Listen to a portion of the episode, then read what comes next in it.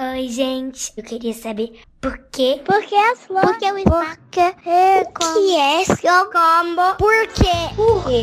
Por que as flores? Olá, pessoas e pessoinhas! Eu sou a Jujuba e hoje eu vou apresentar o programa mais íntimalia do Portal Deviante, o Psy Kids, aonde crianças perguntam e cientistas respondem. Sai, kids, porque sim não é a resposta.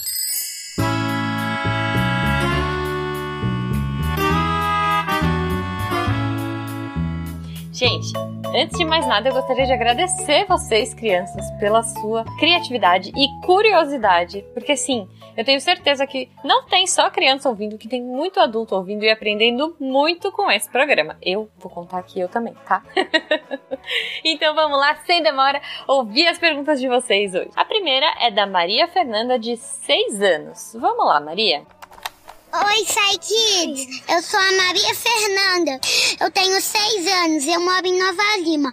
A minha pergunta é: por que os passarinhos ficam, quando eles ficam na rede, choque? E quando a gente toca, a gente toma choque e eles não? Tchau, Sai Kids! Maria, que fofa!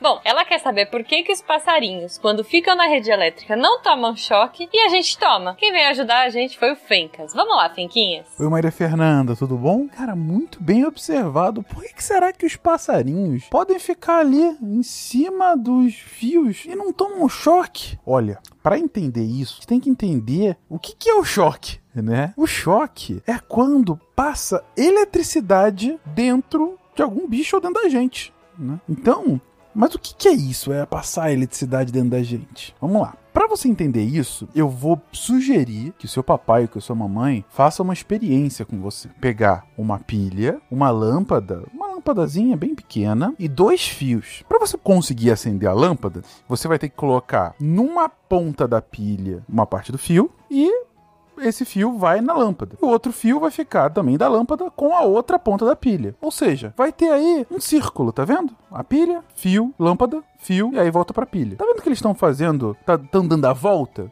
Tudo fechadinho. A lâmpada só vai acender se isso aqui tiver fechado. A isso a gente dá o nome de circuito ou circuito elétrico. Por que, que é isso? Porque dentro da pilha, dentro da lâmpada, dentro dos fios, tem várias coisinhas bem pequenas chamadas elétrons. São, vamos chamar aqui umas bolinhas. Tá? Essas bolinhas, elas estão, quando elas não, não tem nada aceso e tal, quando não tá nesse circuito, elas estão indo de um lado pro outro, vão lá, estão malucas, batendo de todos os lados, assim. Assim que a gente fechou isso, que a gente fez esse circuito, que a gente fechou esse ciclo, as bolinhas começam a ir todas na mesma direção. Elas vão de um lado e voltam pro outro. E aí ficam fazendo essa volta, ficam fazendo essa volta, mas muito, muito, muito rápido mesmo. Elas vão dando essa volta. E ao que elas dão essa volta e elas passam na lâmpada, elas acendem a lâmpada. Ou seja, para a lâmpada funcionar, você precisou que esse circuito, que esse círculo aí tivesse fechado. E aí agora a gente volta pro passarinho. Dentro do fio, né, do cabo onde ele tá em cima, tem os elétrons passando. O passarinho pousa, mas o passarinho, ele não tá fechando um círculo. Ele não tá fechando um circuito. É como se tivesse só pilha, cabo e lâmpada. Não tem a outro cabo fechando, entendeu? Não tá voltando. Os elétrons, eles não estão passando pelo passarinho dessa forma. Os elétrons, eles estão. Essas bolinhas, né, dentro do fio, estão passando por ele, porque o passarinho não está fechando esse círculo, entendeu?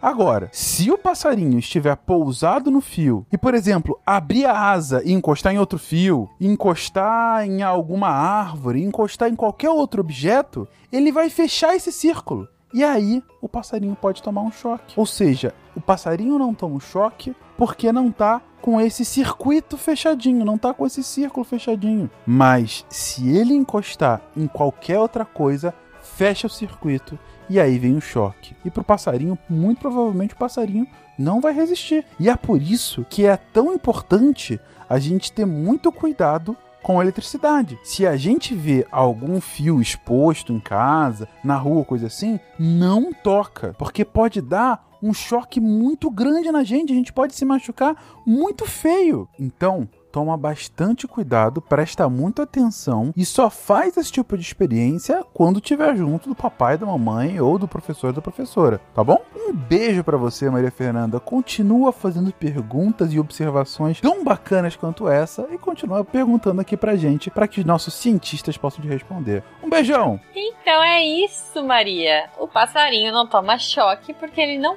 fecha esse circuito. Mas ele tem que tomar cuidado, né? Porque se ele encostar, vixe, aí é perigoso. E a gente também todo mundo tem que tomar muito cuidado com fios e circuitos e eletricidade para não tomar choque. Bom, a segunda pergunta do dia veio do Gael, de 7 anos. Hoje eu tô toda no tema da natureza. Vamos lá, Gael. Oi, eu sou Gael, tenho 7 anos. Eu moro em Rio Grande do Sul. Por que sem as árvores a gente não consegue respirar? Porque sem as árvores a gente não consegue respirar. É muito boa essa pergunta, Gael. E quem vai ajudar a gente é o Ramon. Vamos lá. Olá, meu nome é Ramon e hoje eu vou responder a pergunta do Gael. Por que sem as árvores a gente não consegue respirar? Muito legal essa pergunta, Gael. Vamos lá. É o seguinte: as árvores, e não só as árvores, tá? As algas e uns bichinhos bem pequenininhos que a gente encontra no mar que a gente chama de fitoplâncton, é, todos eles fazem uma coisa que a gente chama de fotossíntese. A fotossíntese é quando essas plantas e algas e esses bichinhos bem pequenininhos, eles pegam a luz do sol e transformam ela em comida para elas e ao mesmo tempo elas fazem, elas produzem um gás. Esse gás, né, é chamado de oxigênio. O oxigênio é o ar que a gente é o, é o que a gente pega do ar para a gente respirar. Sem ele a gente não consegue respirar. A gente, a, o ser humano precisa do oxigênio para viver. É o que faz a gente estar vivo. Sem se tivesse outras coisas no ar que não oxigênio, a gente não poderia é, viver aqui na Terra. Então é por isso que as árvores é, e essas outras coisas que eu falei são importantíssimas para nós. Sem elas a gente não poderia viver, certo? Muito obrigado. Continue curioso. Então é isso, Gael. A coisa mais importante para a gente respirar, uma das, né, é o oxigênio. E as árvores e as algas e os plânctons ajudam a gente. Eles fazem essa troca aí para que e eles liberam oxigênio no ar pra gente. Olha só que fofos. Então, eu já agradeci uma árvore hoje por liberar oxigênio para mim. e é, espero que elas continuem assim para que a gente tenha muito ar para respirar e a gente consiga fazer muitas perguntas legais, tipo a da Laura, de 6 anos. Vamos lá, Laura. Hello, my name is Laura. I'm six years old e eu queria saber quantas patas a aranha tem. Gente, mas a Laura é muito chique. Ela fala aqui em inglês pra gente. Hello, Laura. How are you? Oi, Laura, como você tá? Bom, a Laura quer saber então quantas patas a aranha tem.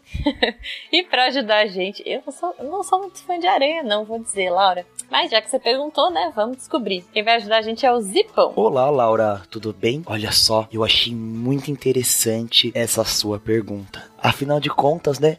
Quantas patas tem uma aranha? As aranhas, ela tem oito patas. Isso mesmo, oito patas. E elas são parentes muito próximas de outros animais que também têm oito pernas, como por exemplo o escorpião, o próprio carrapato e também os ácaros. E para esses animaizinhos que têm oito pernas, eles recebem um nome de aracnídeos, muito parecido com o nome das aranhas, não é? Espero que tenha gostado da resposta e se tiver mais alguma dúvida, manda aqui para nós que vamos responder com toda certeza. Abraços. Olha aí, Laura. Então é isso. A aranha tem oito patinhas Uh, cuidado, não, não pode chegar muito perto, porque tem algumas que, que tem veneno e tal. Mas elas são bonitinhas de ficar olhando de longe.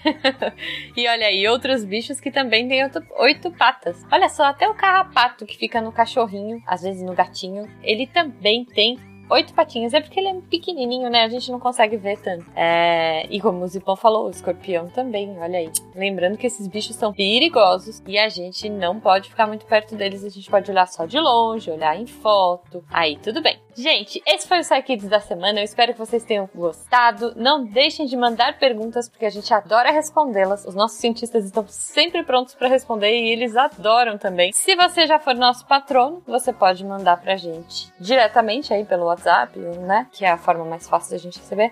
Ou você pode mandar, se você não for patrono ainda, ou se você achar mais fácil, ah, putz, redes sociais aí, arroba Portal Deviante, no Twitter e no Instagram, ou no contato arroba Lembrando que a gente adora ouvir as perguntas de vocês e a curiosidade de vocês faz com que a gente queira estudar mais e aprender mais para poder passar todas essas informações para vocês. Então por hoje é só. Espero que vocês tenham um ótimo dia e até o próximo Star Kids.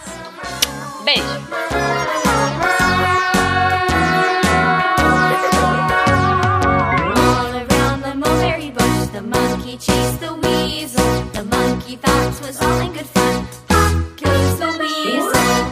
Kids, descubra o mundo perguntando. Este programa foi produzido por Mentes Deviantes. deviante.com.br. Esse podcast foi editado por Nativa Multimídia.